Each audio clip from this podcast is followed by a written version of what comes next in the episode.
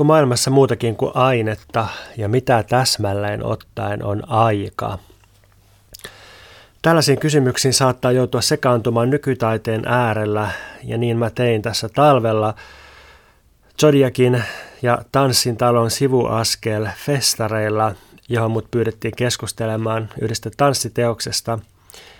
Ja sitten pitämään erikseen pieni puheessee muutamasta filosofisesta käsitteestä – Mä kävin talvella myös Tampereen yliopistossa puhumassa Deleuzein ja Gattarin ajattelusta.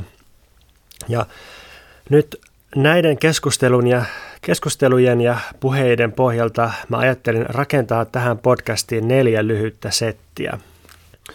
Kun mulla on jotenkin aina semmoinen ongelma, että mä luulen, että mä oon valmistellut jonkun 45 minuutin jutun tähän podcastiin ja sitten se venyy puolentoista tuntiin ja sitten kun mä itse kuuntelen joskus vuosi myöhemmin niitä settejä, niin mä huomaan, että mullakin alkaa keskittymiskyky herpaantua siinä joskus tunnin jälkeen, jos puhutaan jostakin kantin teoksesta vaikkapa, niin koitetaan nyt tällaista vähän menevämpää ja trendikkäämpää, lyhyempää, oikeasti lyhyempää podcast-formaattia. Niin kuin vakituiset kuuntelijat tietää, Tämä podcast alkoi Deleuzein ajattelun esittelynä, mutta on laajentunut nyt yleisemmäksi yritykseksi ajatella filosofisia käsitteitä. Seuraavana kokonaisena kirjana käsittelylistalla mulla olisi Deleuzein Proust-kirja, mutta Proustin lukeminen on osoittautunut sen verran hitaaksi, ja mä oon menossa kadonnutta aikaa ja etsimässä romaanisarjassa vasta seitsemännessä osassa tai sen osan alussa. Joten mun täytyy pelata aikaa ja tehdä jotain muuta sitä odotellessa, että saan luettua lisää, niin tehdään nyt tämmöinen filosofinen kvartetti. Mä aloitan tässä jaksossa materialismin ongelmien käsittelyllä. Seuraavassa lyhytjaksossa mä laajennan ajan filosofiaan. Tämän sarjan kolmannessa osassa puhutaan virtuaalisesta, aktuaalisesta ja intensiivisestä – eli käytännössä Deleuzein ja Gattarin ontologiasta. Ja lopuksi neljännessä osuudessa mä puhun sommitelman käsitteestä. Nämä pikkusen rakentaa toinen toisensa päälle, mutta toimii kyllä harvinaisen hyvin myös irrallisina, siis harvinaisen hyvin verrattuna tämän podcastin aikaisempiin jaksoihin, jotka ehkä kuitenkin edellyttää sitä, että kuuntelee aikajärjestyksessä – ja hei, jos joku nyt haluaa kuunnella aikajärjestyksessä tämän podcastin, niin sitten jos käyttää Spotifyta, niin mä oon huomannut, että se saattaa heittää ne jaksot ihan sattumanvaraiseen järjestykseen tai ehkä johonkin suosiojärjestykseen, johonkin sellaiseen, niin kannattaa laittaa erikseen sieltä reunasta semmoinen, että järjestä aikajärjestyksessä vanhimmasta uusimpään tai sitten toisinpäin. Nämä kaikki neljä settiä on keskeneräistä luonnostelua. Nämä on just sellaisia, että, että jos mä yrittäisin kirjoittaa näistä tai julkaista näistä jotakin, niin sitten mulla varmaan kestäisi joku vuosi, koska, koska mä olisin sillä, että koko ajan pitää lukea jotain lisää ja tarkentaa ja asiat on niin isoja, käsitteet on niin valtavia, ongelmat on niin vanhoja, että, että olisi joku kynnys julkaista jotakin tällaisiin teemoihin liittyvää, mutta sitten puheformaatissa on se etu, että siinä jotenkin pysyy se keskeneräisyys ja, ja avoimuus, niin sitten ehkä uskaltaa jotakin yrittää sanoa, vaikka kaikki onkin kesken. Mä uskon, että näistä käsiteluonnoksista tässä voi olla hyötyä filosofian lisäksi erityisesti taiteen kentällä. Lähdetään liikkeelle siitä, että Mä tosiaan keskustelin koreografi Jenni Elina von Baghin kanssa tässä talvella kaapelitehtaalla sellaisen Zodiagen Stagella esitettävän As Time Goes By tanssiteoksen lähtökohdista, jotka on osittain filosofiassa. Ja tota, jos joku haluaa nähdä tämän teoksen, niin tämä on vielä tulossa uudestaan keväällä 2023 Zodiacille. Ja tosiaan tämän teoksen lähtökohtana oli osittain filosofiset käsitteet ja kysymys siitä, tai mulle se näyttäytyy kysymyksenä siitä, että miten voi tanssia käsitteitä ja mitä nämä käsitteet itse asiassa on, miten filosofinen käsite asettaa tanssijalle ongelman tai tehtävän, joka tanssijan on itse ratkaistava. Ja puhuttiin siitä, että, että miten, on, miten semmoinen koreografian rakentaminen on tällaista kääntämistyötä, että käännetään filosofista käsitettä esimerkiksi tanssin tai dramaturgian kielelle. Ja se ei ole siis sellaista, että, että sovellettaisiin filosofiaa, että jotenkin, että filosofia johtaisi tai esittäisi jonkun, jonkun tota, suunnan, vaan, vaan filosofia esittää ennemmin jonkun ongelman tai tehtävän, niin sitten on koreografian ja tanssijan yhteinen tehtävä ratkaista sitä ongelmaa tai käsitellä sitä ongelmaa, mutta tanssin tai dramaturgian keinoin, ei enää filosofian keinoin. Tässä koko jutussa sitten nousi esiin ensinnäkin filosofi Elizabeth Grossin käsite extramateriaal ja incorporeal, jotka on melkein sama asia – Eli jotenkin tämmöinen ylimateriaalisen, ekstramateriaalisen ruumittomuuden tai aineettomuuden käsite. Ja ne muut käsitteet, jotka nousi esille, niin niistä mä puhun noissa myöhemmissä osuuksissa. Mutta nyt toi Grossin ylimateriaalisen tai ruumittomuuden tai aineettomuuden käsite, niin, niin se on musta semmoinen mahtava lähtökohta – sen tarkasteluun, että mitä ongelmia on nykyaikaisessa materialismissa. Gross on siis pitkän linjan feministinen ajattelija, hyvin tunnettu erityisesti Dölösin ja Gattarin ajattelusoveltajana, mutta myös esimerkiksi Darwinin ajattelijana. Ja toi ruumiittomuuden tai aineettomuuden, ekstramateriaalisuuden käsite, niin se tarkoittaa ideaalisuutta tai aineettomuutta, joka kuitenkin sijaitsee materiaalisessa. Eli se on ruumiittomuutta, joka sijaitsee ruumiissa tai nousee ruumiista. Jos nyt ollaan tarkkoja, niin Gross ei ole ihan tyhjästä tätä käsitettä keksinyt, niin kuin ei kukaan ajatteli omia käsitteitään, vaan tämän käsitteen tai käsiterypäksen alkuperä on antiikin Kreikan stoalaisissa ajattelijoissa. Mutta tuolla Grossilla on sen niminen kirja kuin The Incorporeal, jossa se tarkastelee muun muassa stoalaisia ja Spinozaa ja Nietzscheä ja Deleuzeä ja Gattaria ja Gilbert Simodonia ja Raymond Rogeria ja se, tota, no ensinnäkin se kirja on hieno osoitus taas kerran siitä, että miten filosofian historiassa kulkee viittausketjut. Ja aina niin kuin voidaan mennä silleen, että Grossin ajattelu rakentuu Deleuzein ajattelun päälle, mutta Deleuzein ajattelu rakentuu Simodonin, Rujerin, Nietzschen, Spinozan ja stoalaisten ajattelun päälle, joiden ajattelu taas rakentuu niiden ja niiden päälle ja niin edelleen. Ja, ja kuitenkin siitä huolimatta, että ikään kuin kaikki pointit on jossain muodossa joku esittänyt jossakin, niin lakkaamatta tästä kaikesta saa louhittua ja uutettua jotakin todella uutta ja tuoretta ja elinvoimasta.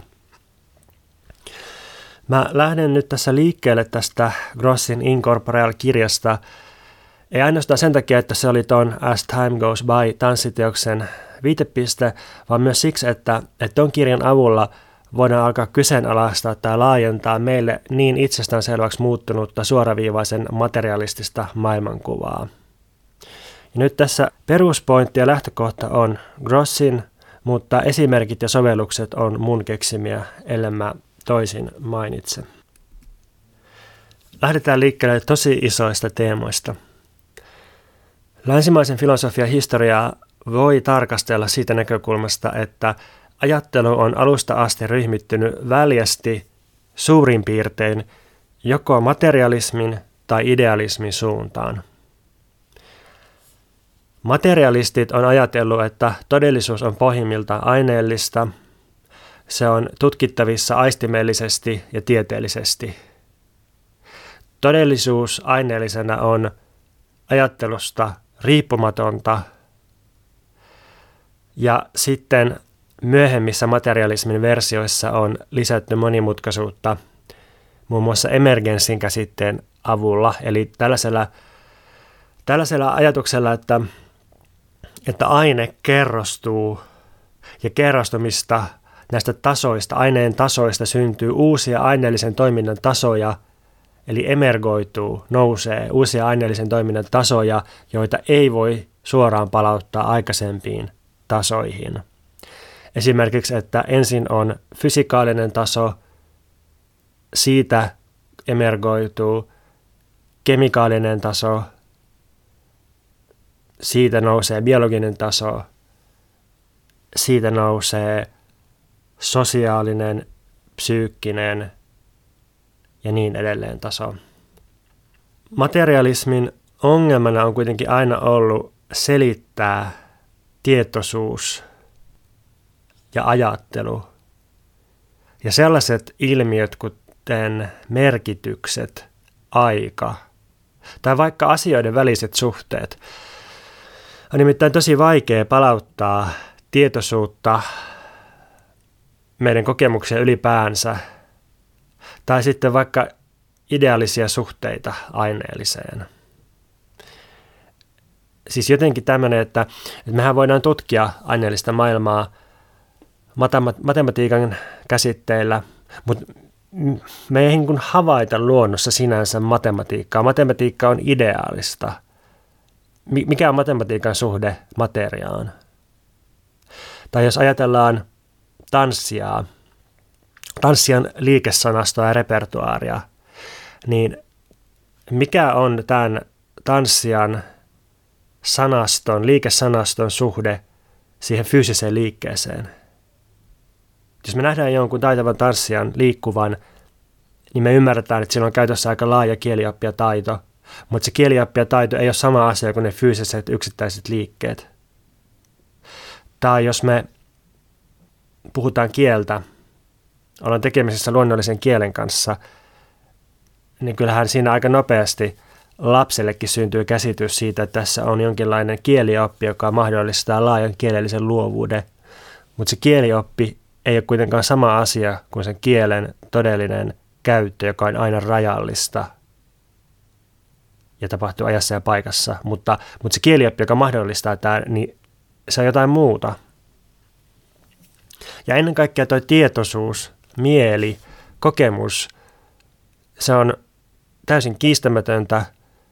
Kaikki yritykset selittää pois tietoinen kokemus osoittaa itsensä heti performatiivisesti viallisiksi, koska siis jos sä lähdet selittämään pois tietoisuutta, niin sittenhän sä tuut todistaneeksi sen tietoisuuden, koska se on tietoista toimintaa se pois selittäminen. Niin tässä materialistit on ollut ongelmissa ja on edelleen ongelmissa tietoisuuden, merkityksen, kokemuksen, ideaalisten asioiden, ideaalisten suhteiden selityksessä. No sitten toinen suunta, mihin ajattelua on usein syntynyt ja ryhmittynyt, on idealismi. Idealistit on ajatelleet, että todellisuus on pohjimmiltaan jollain tavalla ideaalista, siis aineetonta tai henkistä tai ajatuksellista tai käsitteellistä, tai että se sijaitsee tietoisuudessa tai että se on perusluonteeltaan vaikka matemaattista. Tämä saattaa ajattelijalle olla suuri houkutus, että jos työskentelee käsitteiden ja ajatusten avulla, niin, niin mikä se olisi sen herkullisempaa, kun ajatellaan, että koko maailma koostuu pohjimmiltaan näistä, niihin pääsee suoraan käsiksi maailman rakenteisiin näillä käsitteillä. Ja, ja tietysti idealismia tukee se, että me koetaan maailma lähtökohtaisesti jonakin, mikä ei ole itsestäänselvästi ainakaan materiaalista. Siis just meidän mieli, meidän kokemus, meidän tietoisuus. Voidaan tietysti väittää, että, että mielen ja tietoisuuden ja kokemuksen käsitteet itsessään jo suuntaa sitä, että miten me koetaan maailma ja, ja tota, jos ei ole syntynyt länsimaista tietoisuuden käsitettä, niin ehkä mä tässä puhuisin ihan eri tavalla. Mutta, mutta tota, oli miten oli, niin, niin tota, idealismi on, on ollut yksi pitkäjänteinen ajattelun juonne, jossa on omat houkutuksensa, mutta myös suuria ongelmia, kuten että miten selittää havaitun maailman pysyvyys, jos todellisuus on pohjimmiltaan käsitteellistä tai henkistä tai psyykkistä, niin mikä selittää sen, että maailma vaikuttaa vastaan sanomattomalta ja siihen jatkuvasti ikään kuin lyö päätään? Mikä on tämä vierauden tai niin kuin vastaanpanemisen elementti maailmassa silloin? Ja, ja miksi se on niin pysyvää ja perustavanlaatuisesti vieraan ja omalakisen tuntusta? Toinen suuri ongelmavyyhti idealismissa on yleinen taipumus mystisyyteen ja epämääräisyyteen. Taipumus hukuttaa todelliset olosuhteet ja historialliset muutokset abstraktien käsitejärjestelmien ja kuvitelmien alle. On kiinnostavaa yrittää ottaa selvää jostain sellaisista ajattelijoista, jotka on todella massiivisen voimakkaita ja omaperäisiä, niin kuin Hegel. Mutta mut sitten ne tuppaa menemään niin pitkälle omiin järjestelminsä, että, että sit maailmasta ei oikein tunne jäävän mitään jäljellä ja, ja jotenkin se vaihtoehto sit on se, että joko hyväksyy sen järjestelmän ja survoo kaiken siihen tai, tai sitten hylkää sen koko järjestelmän. Sitten on tietysti mahdollista myös ajatella dualistisesti, että maailma koostuu sekä ideaalisesta että materiaalisesta, vaikka että mieli on ideaalista ja, ja sitten luonto on aineellista. Tämäkin on varmasti hyvin tuttu täällä päin maailmaa, tai varmaan, varmaan aika lailla kaikkialla maailmassa nykyään, ja tietysti karteesiolainen ajattelu, Descartin ajattelu, niin on se, mikä, mikä niin kuin muotoili tämän kaikkein kuuluisimmin ja vahvimmin. Mutta mut sitten kyllähän tämä sellaisessa yleisessä keskustelussa edelleen elää tämmöinen ruumismieli dualismi, vaikka niissä loputtomissa väännöissä siitä, että onko joku asia, vaikka äh, sukupuoli tai, tai seksuaalisuus tai, tai tota, poliittinen suuntautuneisuus peräti, niin pohjimmiltaan biologista vai, vai sosiaalista tai, tai psyykkistä tai ku, niin kuin, kuinka luonnollisia asiat niin sanotusti on, niin tämmöiset kiistathan toistaa sitä ikivanhaa materiaalinen ideaalinen jakoa. Mutta tässä dualismissa on aina ollut sit se ongelma, että että näiden kahden tason vuorovaikutusta ei ole oikein pystytty selittämään, että miten esimerkiksi mieli vaikuttaa materiaan, miten materia vaikuttaa mieleen. Ja niin paljon kuin aivotutkimuksessa onkin edistetty, niin, niin tota, silti tuntuu, että siinä on aina joku dramaattinen galaktisen mittaluokan laadullinen hyppäys hermoverkkojen tutkimuksesta siihen varsinaiseen kokemukseen, joka nousee ehkä hermoverkoista. Siis tietenkin me voidaan tehdä ihmiselle lobotomia ja sitten katsoa, että oho, että sen, sen koko käytös, sen luonnehan muuttuu, että selvästi tässä on joku vaikutus. Mutta miten siitä lobotomian toimenpiteestä siirrytään täsmälleen siihen sisäiseen kokemukseen, sen muutokseen, niin se, se jää jollain tavalla aina selittämättä, mitä, mitä siinä täsmälleen tapahtuu. voidaan kuvailla, miten aineelliset muutokset liittyy joihinkin kokemuksen muutoksiin, siis alkaen siitä, että jos tulee nälkä tai, tai jos käyttää huumeita, niin, niin sitten sillä on tietoisuuteen tiettyjä vaikutuksia. Mutta jotenkin se, se niin kuin kokemus kokemuksena, niin se jää silti selittämättä – että miten se täsmälleen ottaen on mahdollista ja miten sillä voi olla niin moninaisia muotoja. Ja miten, miten me niin voitaisiin päästä siihen käsiksi muuten kuin sisältä käsin käyttämällä omaa kokemustamme.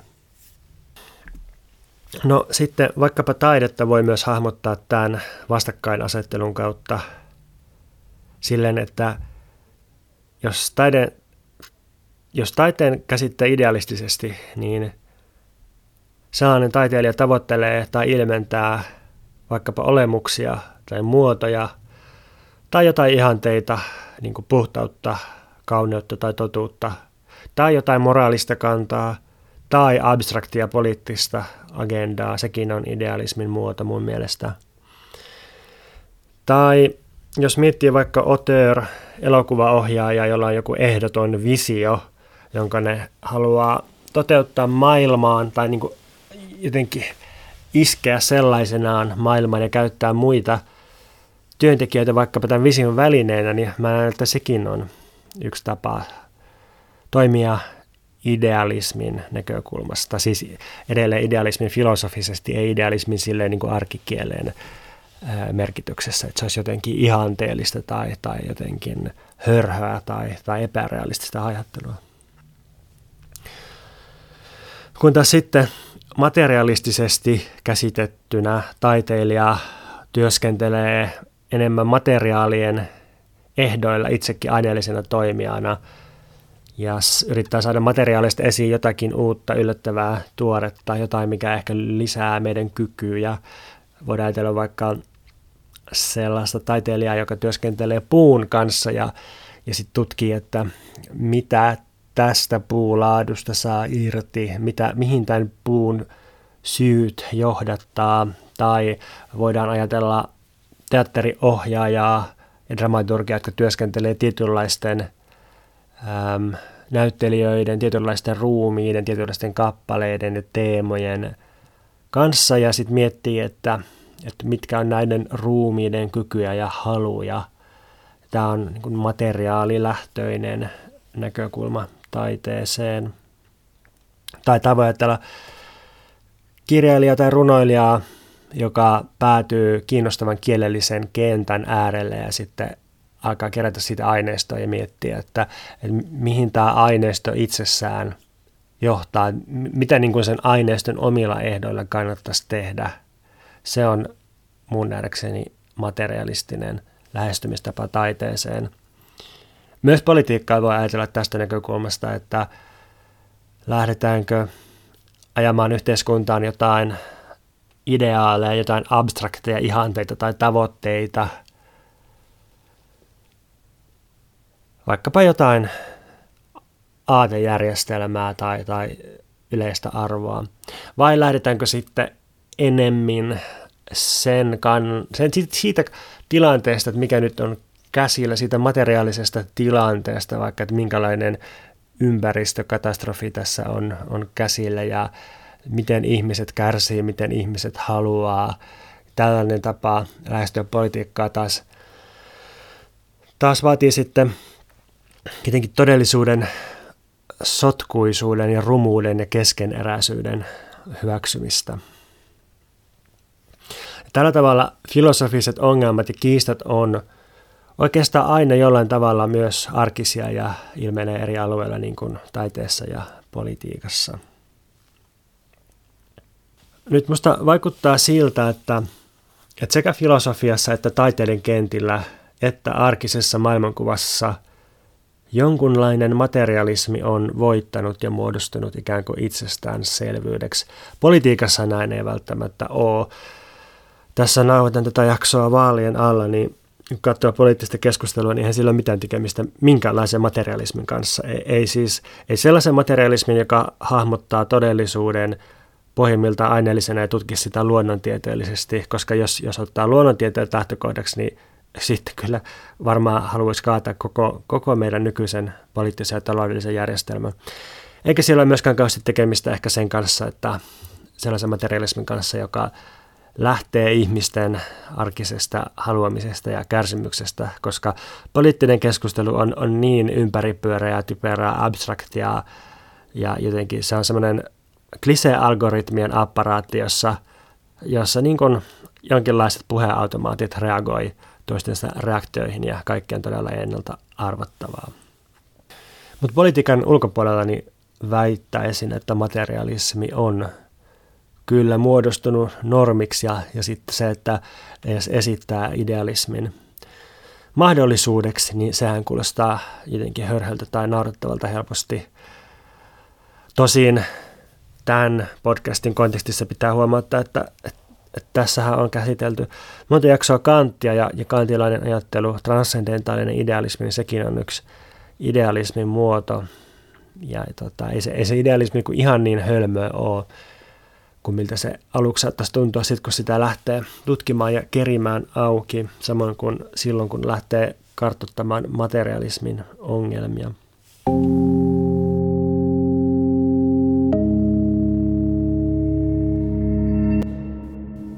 Yksi materialismin ongelma on muuten se, että mä joudun pitämään tässä tauon, koska tuossa pihalla on ainakin kaksi tuntia pyörinyt hyvin koliseva lumiaura, ja nyt se kolisi erityisen lujaa, niin niin tota, pitikö pitää nauhoitustauko. Ja tällaista on elää aineellisessa maailmassa. Aina joku poraa tai jyrisiä korvan juuressa ja myös mikrofonin juuressa.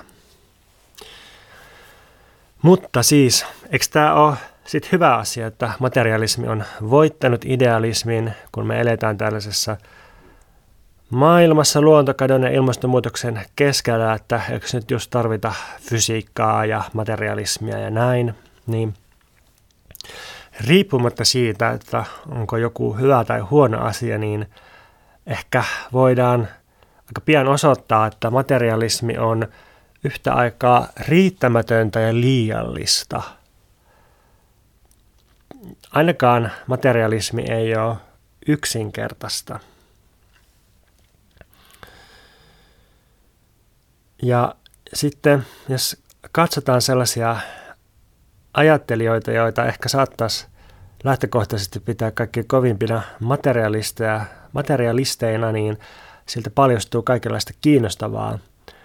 Otetaan vaikka Marx.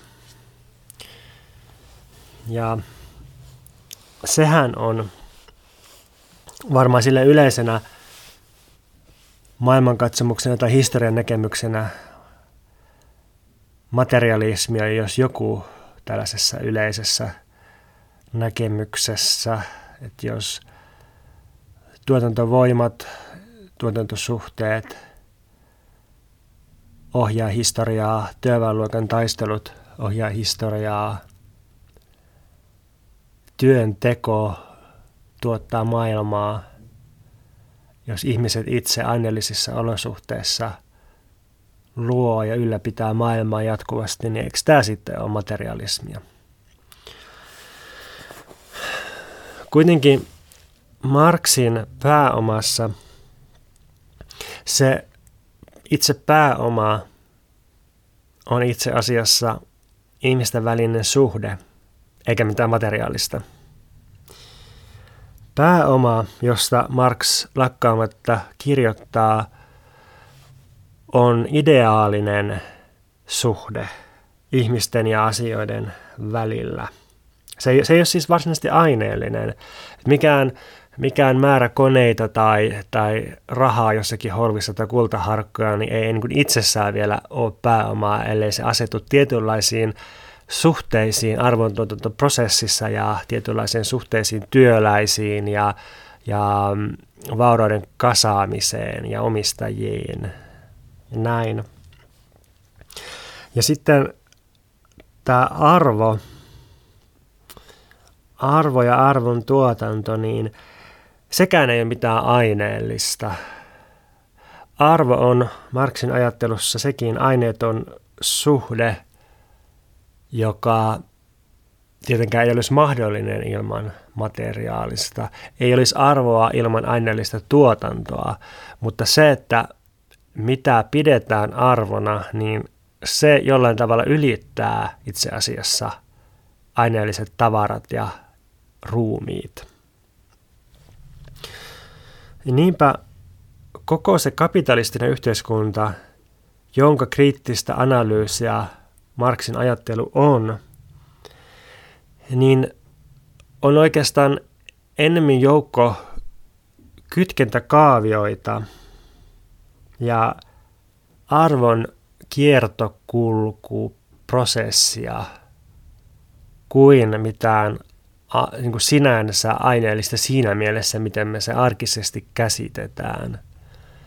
Ja tämä selittää sen myös, että miten me voidaan puhua kapitalismista 2000-luvulla yhtä hyvin kuin Marksin aikakaudella, vaikka Marksin aikakaudella oli käytössä höyrykoneet ja, ja tota, länsimaissa oli lapsityövoimaa tehtaissa ja nyt sitten on käytössä entistä enemmän sähköautot ja älypuhelimet ja lapsia farmataan kouluissa, joissa niistä tuotetaan inhimillistä pääomaa sen sijaan, että, että niitä pidettäisiin tehtaissa. Niin silti jotenkin kyse on kapitalismista, koska kapitalismi on nimenomaan joukko ideaalisia suhteita ja kytkentäkaavioita, eikä mikään niin kuin tietty kone esimerkiksi. Eli materialistisen Marksin ajattelu itse asiassa tähtää sen tarkasteluun, mikä on ideaalista, eli pääomasuhde. No sitten voidaan ajatella tällaista esimerkkiä, että, että antiikista papyruskääröt ja vaikkapa erilaiset keraamiset kappaleet on jättänyt meille jälkeensä sanoja, joiden mielekkyys voidaan ymmärtää kaikilla mahdollisilla kielillä. Siis tuhansilla eri kielillä me voidaan ymmärtää ainakin jotakin siitä, mitä Platon kirjoitti ennen ajanlaskun alkua antiikin Kreikassa. Niin missä tämä Platonin sanojen mielekkyys sijaitsee? Koska on selvää, että se ei sijaitse missään vanhoissa papyruskääröissä tai, tai keraamisissa paloissa tai mistä hyvänsä ne on alun perin kerätty talteen ja, ja niin kuin kopioitu eteenpäin vuosituhansien ajan.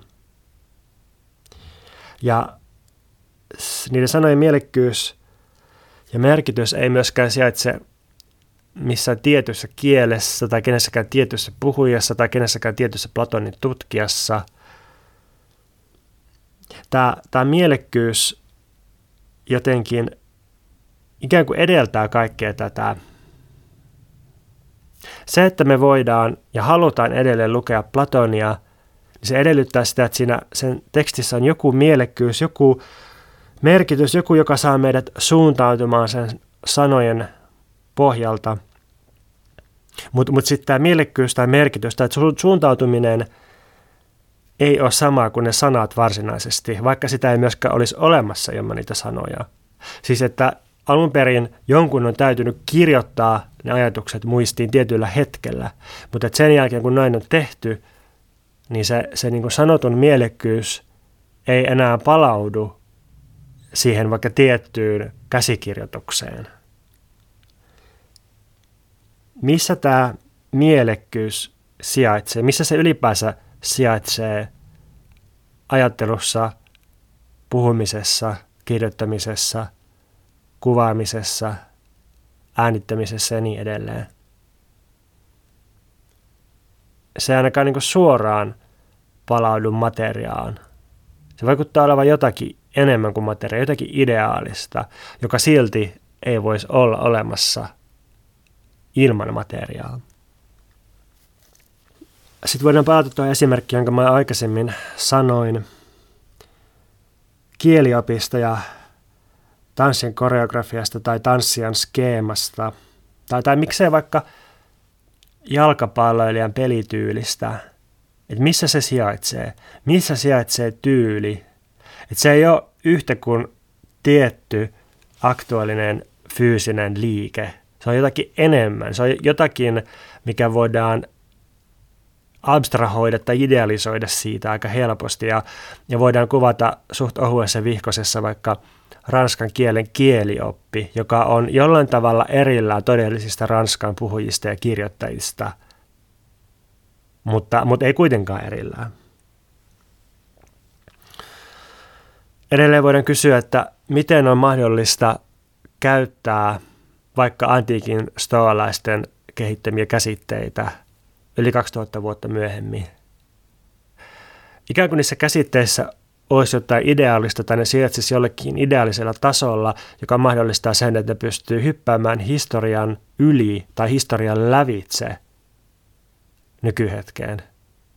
Siis tarkoitan sitä, että, että vaikka historiallinen tutkimus tietenkin auttaa meitä ymmärtämään ja, ja syventämään muinaisia käsitteitä, niin se, että, että mä voin käyttää jotakin ää, vaikka Zenonin käsitettä, niin ei edellytä sitä, että mä käyn takaperin läpi kaikki vuosituhannet ja, ja kaikki tulkintatraditiot, vaan mä voin ikään kuin suoraan tarttua siihen ja tehdä sillä jotain.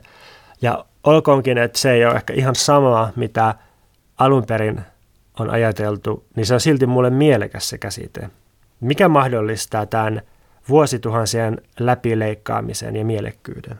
Tai voidaan ottaa esimerkiksi tämmöinen, että, että jos mä nyt mietin kaupunkitilaa siitä näkökulmasta, että miten päästä tästä mun kotoa Hakaniemessä sijaitsevaan kahvilaan, niin voidaan laskea tosi monta erilaista mahdollista reittiä erilaisten kortteleiden läpi. Jotkut niistä on nopeampia, jotkut hitaampia. Ja, ja sitten voitaisiin abstrahoida sellainen kartta, joka esittää mahdollisuus avaruuden siitä, että, että mitä kaikkia reittejä pitkin on mahdollista liikkua täältä sinne kahvilaan. Tämä, tämä mahdollisuus avaruus esittää tämä li, kaupunkitilassa liikkumisen systeemin kaikki mahdolliset tilat jollakin hetkellä. Niin missä tämmöinen mahdollisuus avaruus sijaitsee? Et selvästi se ei ole vaan mun päässä, koska se on todellista, siis se, se ehdollistaa mun liikkumista kaupunkitilassa ja se on mahdollista fyysisesti toteuttaa. Se, se ei ole vaan mielikuvitusta tai fantasiaa tai jotakin tällaista haihattelua. Mutta, mutta et niin kuin missä se on, tämä mahdollisuus avaruus? Se ei olisi olemassa ilman kaupunkitilaa, mutta se ei ole jotenkin kuitenkaan sama asia myöskään kuin kaupunkitila. Tämän kaiken pointtina nyt on on vaan osoittaa, että sitä, mikä on ideaalista, ei oikein voi selittää pois. Se aina pulpahtaa takaisin. Aina kun me ajatellaan, että me ollaan nyt kaikkein karkeimmassa ja tiukimmassa materialismissa, niin jotenkin siitä nousee ideaalisuutta. Me voidaan tietenkin selittää ja kuvata ideaalisuuden aineelliset ehdot, mutta ideaalisuus ei silti ole sama asia kuin ehtonsa. Esimerkiksi ajattelu, merkitykset ja tietoisuus ei ole sama asia kuin aivosolujen väliset kytkennät tai aivot. Tietoisuus on jotakin, mitä ei voi palauttaa aineellisiin ehtoihinsa. Sitä voisi ehkä kuvailla ideaaliseksi tapahtumaksi, joka on myös tietenkin materiaalinen tapahtuma. Mutta se materiaalisen tapahtuman kuvaus ei vaan kuvaa sitä ideaalista tasoa. Voidaan, voidaan väittää aina, että se tullaan kuvaamaan, voidaan väittää, että tässä ei ole mitään erityistä, mutta tällaiset väitteet on ainakin toistaiseksi pelkkää heittelyä tai vähän niin kuin uskon kappaleita, koska se, se selittämätön gappi aineellisuuden ja ideaalisuuden välissä jää silti olemaan. Mutta tässä nyt ei ole kyse dualismista, ja tässä ei myöskään kyse materialismin vastustamisesta, vaan tässä on kyse materialismin monimutkaistamisesta ja, ja niin kuin vähän uudelleen ajattelusta. Elisabeth Gross kuvailee Deleuzin ja Gattarin pohjalta tuossa Incorporeal-kirjassaan, että miten ideaalinen yhtäältä syntyy materiaalisesta, sitä ei olisi ilman materiaalista, ja toisaalta – miten ideaalinen kehystää ja ohjaa materiaalisen muuttumista. Siis just tämmöinen kuvio, että, ähm, kielen kielioppi syntyy kielen puhujien toiminnasta, mutta sitten samalla se kielioppi ohjaa ja ehdollistaa kielen puhujien toimintaa. Mutta tämä ei ole mikään dualismi, tämä ei ole mikään semmoinen niin rakenne vastaan yksilöjuttu, koska ne on niin, niin kietoutunut toisiinsa ja niin sisäkkäin, mutta, mutta silti jollain tavalla haljenneita tai, tai erillisiä, vaikka ne onkin täysin samassa. Tässä on jotain tämmöistä paradoksaalista. Yksi tapa lähestyä tätä on myös kysyä, että riittääkö aineellinen selittäminen selittämään sitä, että miten aine muuttuu ja organisoituu. Tai kysytään vaikka, että mikä on ajan ja avaruuden suhde aineeseen. Jos aika on muutosta ja, ja siihen sisältyy myös menneisyys, joka ei enää ole, ja tulevaisuus, joka ei vielä ole, niin millä tavalla se on aineellista? Jos tila koostuu asioiden välisistä suhteista, niin millä tavalla se on materiaalista? Ollaanko me taas tekemisissä ideaalisen kanssa, kun kyse on suhteista? Ja sitten mun ikuinen lempikysymys on se, että, että kun me kohdataan materialistinen ajattelija tai ollaan itse materialistisia ajattelijoita, niin miten me selitetään oma itsemme? Miten me selitetään meidän omaa toiminta? Miten semmoinen fyysikko, joka kannattaa eliminativismia, siis, siis tällaista, tällaista niin kuin hyvin kärjistettyä materialismin muotoa, jonka mukaan esimerkiksi tietoisuutta ei oikeastaan ole olemassa, vaan se on vain väärinkäsitystä ja kielenkäytön harhaa. Niin miten tällainen ajattelija selittää oman ajattelunsa, siis sen, että se on tässä selittämässä itse pois omaa ajatteluaan? Tämä on tuntunut olevan materialismin ikuinen sokea piste. Tässä oli mun johdatus materialismin ongelmiin Elizabeth Crossin pohjalta. Ensi kerralla puhutaan sitten ajasta, joka on musta semmoinen aika, aika niin kuin suoraan tästä materialismin ongelmasta nouseva kysymys.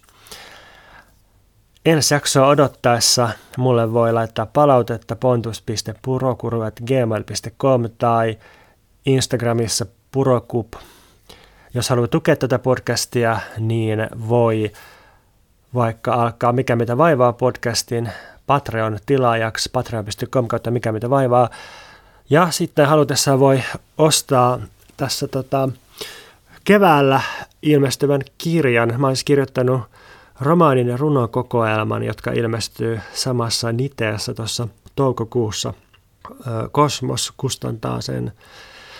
Niin sekin voi olla yksi tapa tukea tätä hanketta. Meidän molemmat kissat ja myös toi pihalla kolistelu lumiaura on ollut epäilyttävän hiljaa tässä, niin mä lähden nyt tästä tarkistamaan, että onhan kissoilla ja lumiauroilla kaikki kunnossa.